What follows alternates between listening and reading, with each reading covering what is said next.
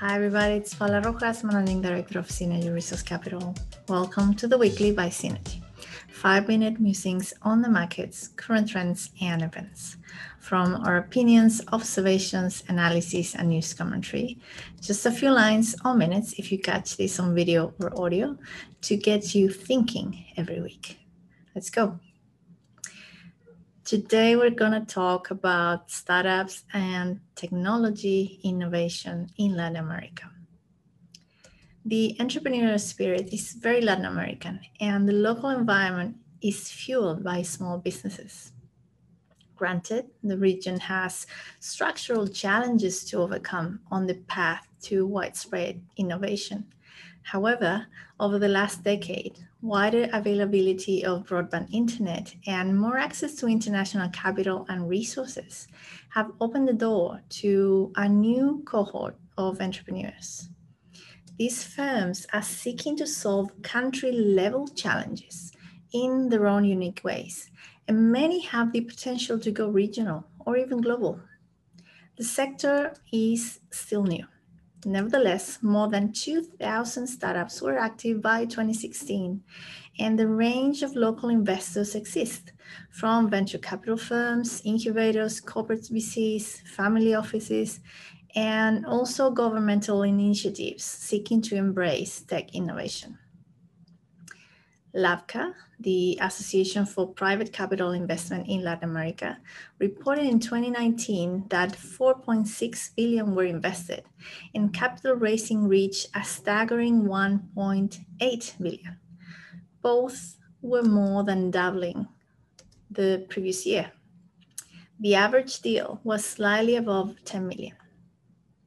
Some unicorns have emerged and become household names raising significant capital and providing exits.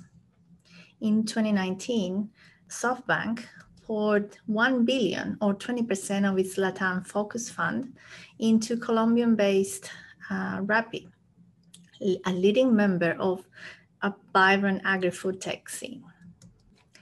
A decade before, in 2007, Argentina's Mercado Libre became the first Latin American technology company to list on the Nasdaq and has continued growing, becoming an investor on its own right, making acquisitions as well as investing in startups within their niche. M&A is solidifying as a force in the sector, with Uber acquiring Cornershop, an on-demand grocery delivery service focused on Chile and Mexico in 2019. Startups are not born or flourish in a vacuum. They need markets, supportive institutions, patient capital, and networks to transcend and apply innovation to real life problems. And while COVID has slowed down the momentum, the opportunity to participate in the digitalization of such a big region is monumental. Tech innovation is on the rise, with marketplaces and software as a service firms popping up right, left, and center in many verticals, undoubtedly taking advantage of the ingenuity that long-standing restrictions can help trigger.